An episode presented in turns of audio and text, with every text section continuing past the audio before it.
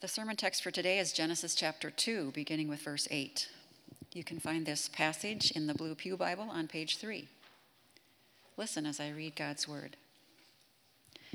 Now the Lord God had planted a garden in the east, in Eden, and there he put the man he had formed.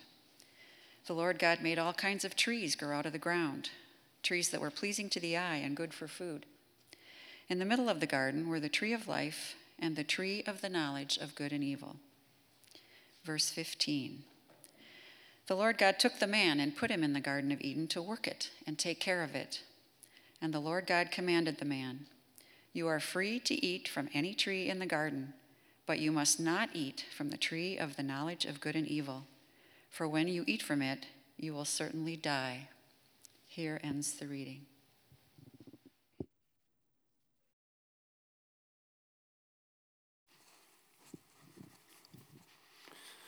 Good morning. Hope you all had a good Thanksgiving. I'm sure that uh, many of you, like me, ate more than you should have eaten. There's so many things that I love about Thanksgiving and the food, and uh, just the things that we get once a year. Uh, cranberry sauce for our family. My mom makes homemade. I know that there's people out there, I don't understand you, the people who like taking the can and just dumping it on a plate and it keeps the shape of the can and you like to just, you know, sort of spoon off of that. I don't understand you. I don't understand the desire for high fructose corn syrup, uh, but I know that those people exist and I love you anyways. Uh, but the stuff that my mom makes is so much better than what you eat. Um, it's one of those things. One of those things I look forward to every year, and uh, just really grateful for uh, God's abundant provision. You know, as we sit around tables, um, my guess is that none of us were wondering where our Thanksgiving meal was going to come from. And that's a gift from God. Uh, let's turn to this passage here today, and as we do, I'd like to invite you to join me in a word of prayer.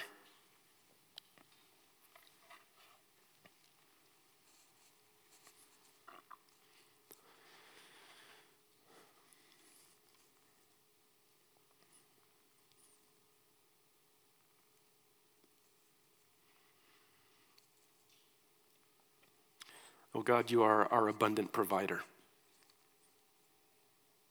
Thank you, Lord, for the ways that you have uh, poured out your goodness upon us, for the ways that you have met every one of our needs in Jesus, and for the ways that you have met so many of our needs and wants.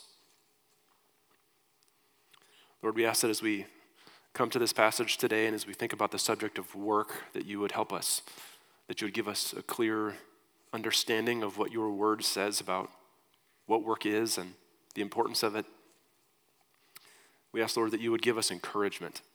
Lord, for those who are here who feel stuck in their work, who feel discouraged, who feel like their gifts are not being used to their full capacity, for those who feel like their work is demeaning or dehumanizing, for those who simply don't enjoy their work, for those who feel underappreciated, underpaid, Lord, and for all the ways that we work. Lord, for those who are struggling in their work, we ask that you would give us encouragement this morning. Help us see your good design for work and help us to be faithful stewards and workers. We ask in Jesus' name. Amen. Well, today we are beginning a new message series for the season of Advent that's going to take us all the way up until Christmas. And as you can see, we are going to be thinking about the subject of work, specifically how the birth of Jesus is good news for us in our work. One of the reasons why this is such an important subject for us to think about is that so much of our lives revolve around work. If you uh, are someone who works outside of the home in a full time capacity, you spend anywhere between a third and a half of your waking hours on your work and then multiply that out times 20, 30, maybe 40 or 50 years of maybe your career or your vocation. That's a lot of time that you spend working. And not just for those of us who maybe work outside of the home, but also for those of us uh, who, whose work is maybe inside the home. We all work all the time. Some of us, our work is in the home, some of our work is outside the home, some of our work is paid, some of our work is unpaid, but all of us are working all of the time. If you just think about how much work it takes if you own a home Think about how much work it takes to maintain your home throughout the seasons and the shoveling that you have to do and scraping off your car in the wintertime before you, you know, come in and, and, and all of that.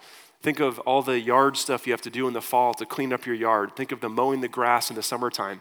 Think of all the gardening and all the, you know, beautifying of your yard with the plants and with all the things that you do and how much work goes into just maintaining your home. Not to mention any of the projects that you would do around your home especially if you choose to do those projects yourself instead of paying someone to do it. And of course, we all know that if you pay someone to do it, they can do it much faster and probably much better than you can. Um, but if you choose to do it yourself, you know how much work it is to learn new skills and to do things and to maintain and to upkeep your house. Whether you live in an apartment or a house, you know how much work it takes to just maintain a general level of cleanliness in your home to, to clean up, to do laundry, to do all of the things that it requires just to keep a well maintained, well run home. You, you know that. It takes a lot of work. In addition to this, think of all the work it takes to plan the food that you eat. You have to come up with a plan. You have to go out and purchase the food. You have to make the food and then clean up after making the food. And then you eat the food. And then you have to clean up after eating the food that you made. and just think of how much work it takes just to even do the daily thing that we all have to do of eating. Uh, you may be in school right now. You may be a student, and think of how much work you have to put into your academic life. Think of how much work you have to put into ongoing education if you are someone who, whose uh, career or whose paid vocation demands that there are certain skills that you maintain or learn or grow in. All the extra work you have to do. Or even just if you're the kind of person who just wants to learn new things. You just want to keep growing as, as a person and how much work it takes to continue to do that. Think of the work that it takes for you to be involved in different sports. Maybe you're participating in a sport. Maybe you're helping to coach a sport. And that's maybe more work than actually doing the sport itself. some of you in the room know what I'm talking about. Uh, some of you uh, parents know what it's like to do that right? The, the, the sports and the hobbies and the leisures. And you know, it's actually interesting. It actually takes a lot of work to vacation too, right? Uh, the amount of work it takes to plan and organize and travel. It takes a lot of work. And sometimes you come back from vacation and you're like, man, I thought this was going to be like super relaxing, but it took me more work to go on vacation than if I would have just stayed home, especially if you're camping. Camping is like the anti vacation because you put in so much work. And, and there's, there's people that enjoy that, that love that, and it's, and it's, a, part of, it's a part of the deal. And you love it because it's a part of the deal. Uh, but it is a lot of work to go camping, so much work to go camping. If you're at a later, later stage of life, think about all the time it takes to organize and go to doctor's appointments. Think of the amount of work you sometimes have to put into things like physical therapy. Think of the amount of work it takes to uh, be around and to, and to watch or to take care of your grandkids or even if you're as a parent and have kids at all, you know that having children is a lot of work because they just always are constantly moving and talking and there's no break and they just always demand your attention. And so there's just all these different ways. And we could name hundreds of other ways that we just work all the time. Our lives are constantly filled with doing work, and we should certainly hope that if we spend most of our waking hours doing some kind of work, that the Bible would have something to say about it, right? We would hope that if this is what we spend most of our lives doing, the Bible would give us some amount of help and some amount of direction and would tell us something about work. Well, the Bible does tell us a lot about work, and that's what we're going to be thinking about over the next number of weeks as we lead up to Christmas. And so we're going to begin today by looking at the creation account and as we're going to do, we're going to, uh, just in our, our, brief time together, what I hope is that we leave here with something of catching, catching something of the Bible's vision for what work is and what work is designed to be. So, the place to start this morning is here God designed us for work. It is a part of God's good design that we would work. We're not going to go back and read the entire Genesis 1 creation account, but if we did, we would see something, uh, something of the uniqueness of humans among, amidst everything else that God created. We see that humans are, are distinct, humans are separate, humans are unlike anything else that God created than the plants and the birds and the fish and the land creatures and the insects and all of that. Humans are unique among everything God created. And we're told that what sets humans apart, what makes them unique, is that human beings are created in the image of God. We all are created in the likeness and in the image of our Creator. And what it means that we're created in God's image, that's a very uh, complex, uh, nuanced conversation with lots of different facets to it. But let me just sort of boil it down to sort of two aspects. What it means to be made in the image of God, there's an, there's an identity aspect to that. We are created with inherent dignity and value and honor and worth because we are created in God's image. It's who we are. We bear the identity of being an image bearer of God. So there's an identity aspect to it, but there's also a functional aspect to it as well. God created us for a purpose, He created us to achieve a certain function within our world. So we can read about this in Genesis 1:26 where we read, God said, "Let us make mankind in our image, in our likeness, so that for the purpose that they might rule over the fish in the sea and the birds in the sky, over the livestock and all the wild animals, over all the creatures that move along the ground." We can see in Genesis 1 28, after God creates human beings, God blessed them and said to them, Be fruitful and increase in number, fill the earth and subdue it. Rule over the fish in the sea and the birds in the sky, and over every living creature that moves on the ground. So it is a part of God's good design that human beings would be fruitful and would multiply and would fill the earth and would exercise some amount of dominion over, some amount of authority over the created world in which God has placed us. We are created as image bearers of God who are designed to function as co rulers with God over his created world. And we see in Genesis 2, verse 15, which you heard read, the Lord God took the man and put him in the Garden of Eden to work it and to take care of it.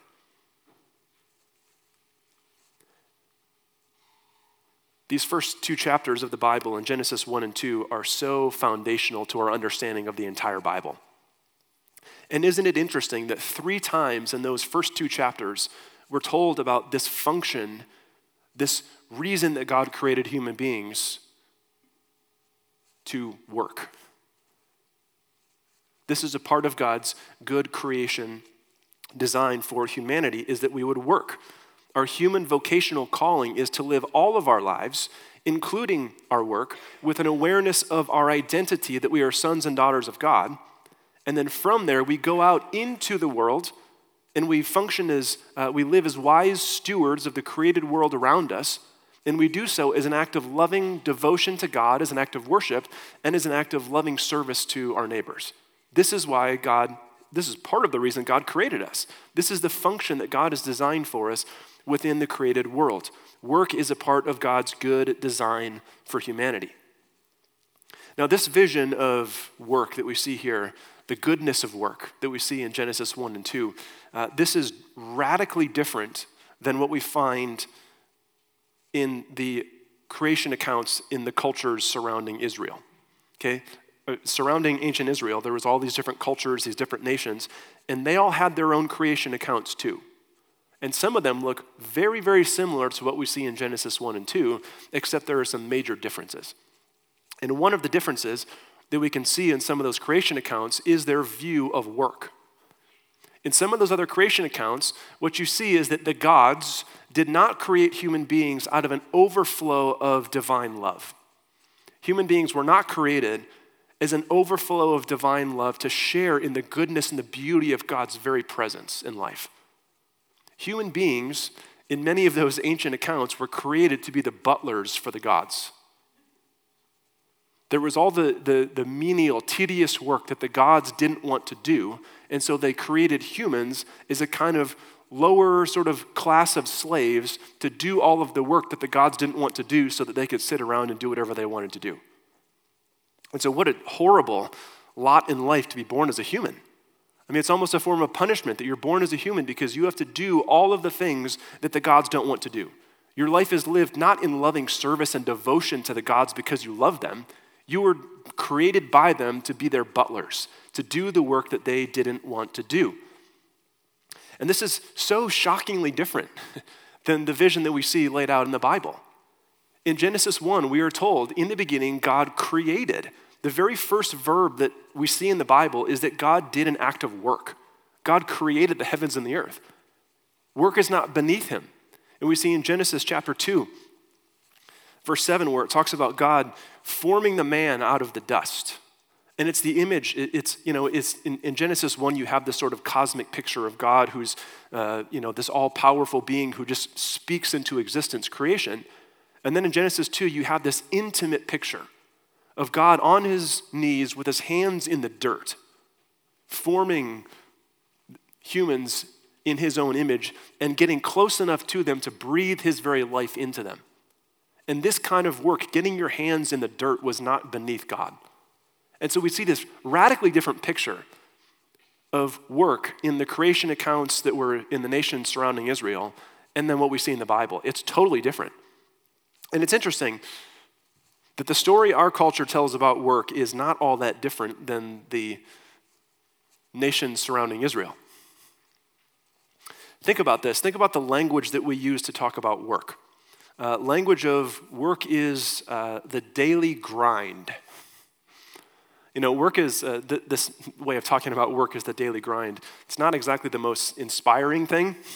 You know, it doesn't get you excited to get out of bed in the morning and go to your job or to do the work you have to do. So it's just this sort of idea of, you know, work is a necessary evil. I have to do it because I have to make money to provide for myself or my family. I have to do it because it's just a part of the system. There's no other way around it. But work itself is kind of this, yeah, it's, it's a necessary evil. It's a daily grind, right? I think of the image that comes to my mind is, is a person who's had a knee replacement is because the cartilage is gone and it's bone grinding on bone when they walk. And that's, that's the idea, I think. The way that we tend to think about work is in a very negative context. How many of you are familiar with the cartoon Garfield, the cat? Okay, so a handful of you. Nobody who's like under 30 raise their hand on this one. Oh, okay, we got, we got one. Um, but Garfield the cat is notorious for hating what? Mondays. And if you do just like a super quick Google search, you can find all these different memes and comics of Garfield just hates Mondays. I'm a Friday person in a Monday world. Yep, it's Monday and things are already going poorly. And there's just this negative view of work that Garfield has. And I didn't realize this until I was older that you know that the target audience for the people who sit down and read the comics in the newspaper is not like small children. The target audience is adults who sit around and read a newspaper. And there's a reason why Garfield's hatred of Mondays resonates so much with us. Because so often it can just feel like every Monday we go down into the valley of the shadow of death. Right? And then come Friday afternoon, we see the light at the end of the tunnel and we can come out and we can enjoy those glorious two days of the weekend and then every Monday morning, we got to go back down into the doldrums of our ordinary life. And we just live in this cycle of up and down and up and down because work is miserable. Think of the, uh, the vision of retirement that many people have. The modern American vision of retirement is that I put my nose down, I do all the work I possibly can, so that as soon as I possibly can, I can stop working and do all the things that I would have been doing if I wasn't working right? So the modern American vision of retirement is I'm going to work hard now so that later I can stop working. And there's so many people that live their entire lives straining towards the goal of not working. This is not the place to open up a conversation about retirement, okay? Uh, if you want to ask me my thoughts on retirement, I'm happy to share those with you. I'll maybe talk about that in a different message. I'm not here to uh, talk about retirement at all, but just to say that that particular view of retirement, the modern American, I'm just going to put in my time so then I can stop working and just, you know, lay on the beach and do whatever I want and golf, you know, that vision of retirement has a fundamentally negative view of work associated with it. And so we see God's vision for work is that work is good. God has designed us for work, and yet uh, we don't often think of work as such a good thing. Our experience of work is not all that good. The reality is that the vision that we find of work in Genesis 1 to 2 so often feels foreign to us, doesn't it? We think, well, that's not the way I experience work. You know, the cynical side of us may say, yeah, right. That's the way work is supposed to be. This vision of work that we see in Genesis 1 and 2 is so foreign to us because we're living in the midst of a creation that has been ravaged by sin. This vision feels so foreign to us because we are living in a post Genesis 3 world. In Genesis 3, we read about the, the presence of sin entering the world, the poison of sin that has come into the world and has ravished God's good creation. And every single aspect of the created world itself, creation itself, has been affected and infected by the presence of sin. And every single one of us has been infected and affected by the presence of sin. And so, naturally, our experience of work is not always that pleasant. Our experience of work does not always seem to line up with what we read about work in Genesis 1 and 2. And it's because the world itself, creation itself, is groaning with the longing to be released from its bondage to the presence of sin. And so the very creation itself is broken in some fundamental way. And so, because of that, our work is distorted. Our experience of work is not what it should be.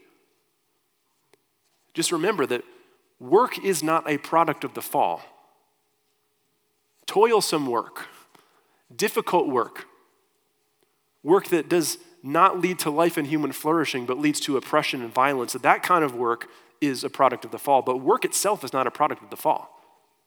But because creation has been subjected, because creation is groaning underneath the presence and the power of sin, we don't experience work the way that we're designed to. And it's not just that creation itself, sort of out there, is corrupted and is broken, it's, it's inside of us too. The corrupting presence of sin in our lives means that we approach our work not as an act of worship, not as an act of loving service and devotion to God, and not as an act of loving service to our neighbors. We approach our work with a need for our work to be the things we can accomplish with our hands and our minds. We look for our work to be the thing that, that brings us meaning and identity and purpose.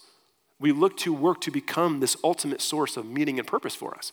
And that's one of the ways that sin has twisted us, even inside of our own hearts, is that our inclination, that our, our sort of the, the natural bent is that we would look to our work for things like that. Even though our work was never designed to bear the weight of being the source of our identity. Our work and the things that we can accomplish through our work was never designed to bear the weight of being the source of our joy, being the source of our contentment, being the source of our security and our comfort in our life. Our work was never designed to be that in the first place. And because sin has twisted our hearts in such a way that we now look to work to be that for us. And so we look to our work to prove that we are somebody, to prove to ourselves that we are somebody. You know, we look to our work and we say, you know, I, I am a leader in my industry. And you can look at the different, you know, companies or organizations around you and you can say, you know, I'm in the top whatever percent of all the people in our area in my position. And that's how I know that I'm somebody because of my work accomplishments. You know, we can look to uh, things like accomplishments, academic accomplishments. We can look to our intelligence and our smarts and say, you know, I'm an industry leader, I'm a thought leader. People look to me for advice, people look to me for um, for coaching and for support. People come to me for the answers because I'm so educated and I'm so smart. And that can be, that can easily become the source of what makes us who we are, is that, that, that that's the source of my identity. Is that I am that person who's that intelligent, who's that smart. We can look to our work to provide those things for us, and it was never designed to do that. And the reason we look to our work to provide those things for us is because our identity is not firmly rooted in who God is and who we are in Him. And because our identity is uncertain, that's why we go out and look to the things we can accomplish. Whether your work is paid or unpaid, inside the home, outside the home, all of the work we do, we can so easily look to that because we are not firmly rooted in our identity in who Christ has made us to be. So, the creation that we experience has been tainted and distorted by the presence of sin, and so are we. And so that leads to an environment where we just simply don't experience work the way that God has designed us to experience work. But the good news is this the arrival of Jesus restores us to our true vocational calling. The arrival of Jesus that we celebrate here during the season of Advent and at Christmas, it restores us to that original vocational calling we had. In other words, because of what Jesus has done for us, we can begin to experience work the way that it was designed. Now, we will never experience our work the way it was designed to be experienced here and now. And when we get glimpses of that, when we get glimpses of our work being meaningful, when our work feels productive, when it feels fruitful, when we look at it and we can see that it's good, when we do an act of good work, no matter what that is, and we can sense the smile of God on us, we have to celebrate and, and relish in those moments. But the reality is that we don't experience that all the time. And we won't experience that until Jesus returns to make all things new. But the promise is that in Christ we've been given a new identity, and we have a promise that Jesus will return and make all things new, and we will experience work one day the way that we were designed to. Because in Christ we've been given a new identity. Listen to how Peter says this. I'm going to read this from book of 1 Peter. This is one of the many places in the New Testament where uh, we see uh, someone writing, speaking an identity over a group of people.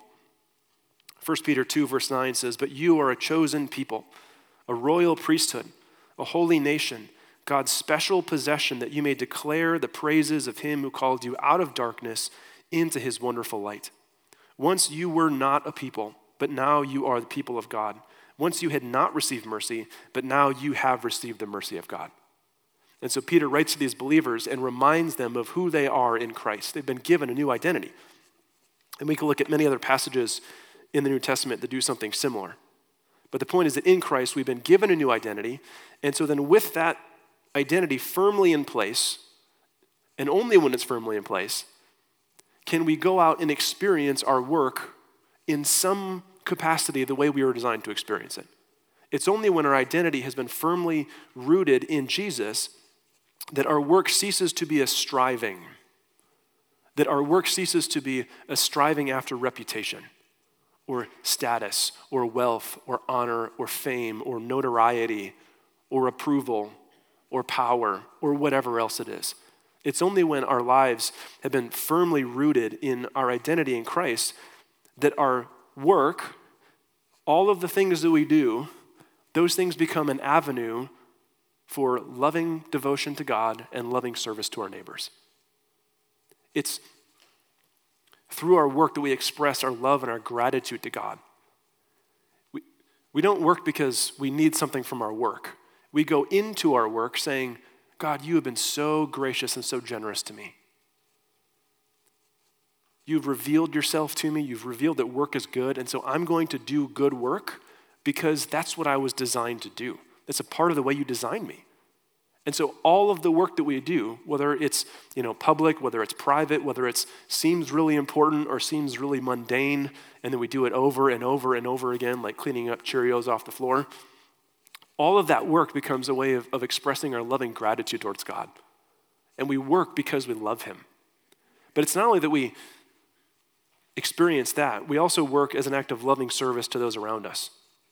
And it's when our identity is firmly rooted in Jesus Christ that our, our work loses its power over us. It's only then that we're freed to go into our work, not needing our work to provide something for us, not needing our work to be a source of identity or significance or value.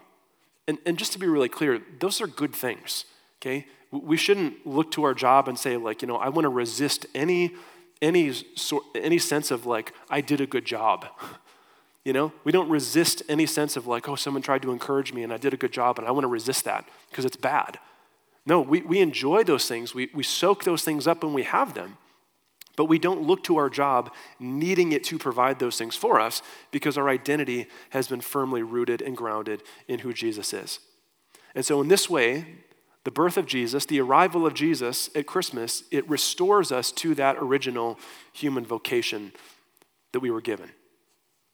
Let me just leave you with a few questions to sort of ponder this week in reflection. What people and experiences have most shaped my view of work? Everyone has learned about work from someone or from somewhere. What are the people or the experiences that have shaped your view of work? I know for me, uh, growing up, my dad was in ministry and he worked two jobs to provide for our family. And so that aspect of, of my work ethic, you know, no one has to worry about me slacking off and, you know, being an underachiever. That aspect of my work ethic is, is in part because I grew up seeing that in my dad and saying, you got to do what you got to do to provide for your family. And so, sure, it's hard sometimes, but you do what you got to do to provide for your family.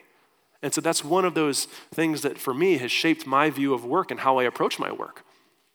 And likely you have other stories too where you can think of uh, people or experiences, maybe positive, maybe negative, that have shaped your understanding of what work is uh, and how, how you work. Second question is this In what ways is my view of work in alignment with God's design?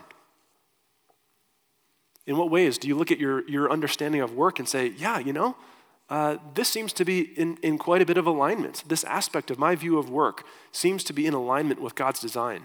Celebrate that. Celebrate where there is those places where you are on the right track and ask yourself also in what ways does my thinking need to be renewed? In what ways does my attitude towards work, towards my work in particular, in what ways do I need to be renewed? And so bring these questions and maybe submit these before the Lord, spend some time in quiet reflection, maybe spend 30 minutes just sitting before God and saying, Would you help me think about these questions? And process those questions in the presence of God and let them renew and transform your work. As we come to the communion table today, we remember and celebrate God's saving work on our behalf. We remember that He sent us a Son who would suffer and die so that the power of sin could be broken. And now we look forward with expectant hope to the day when he returns to make all things new.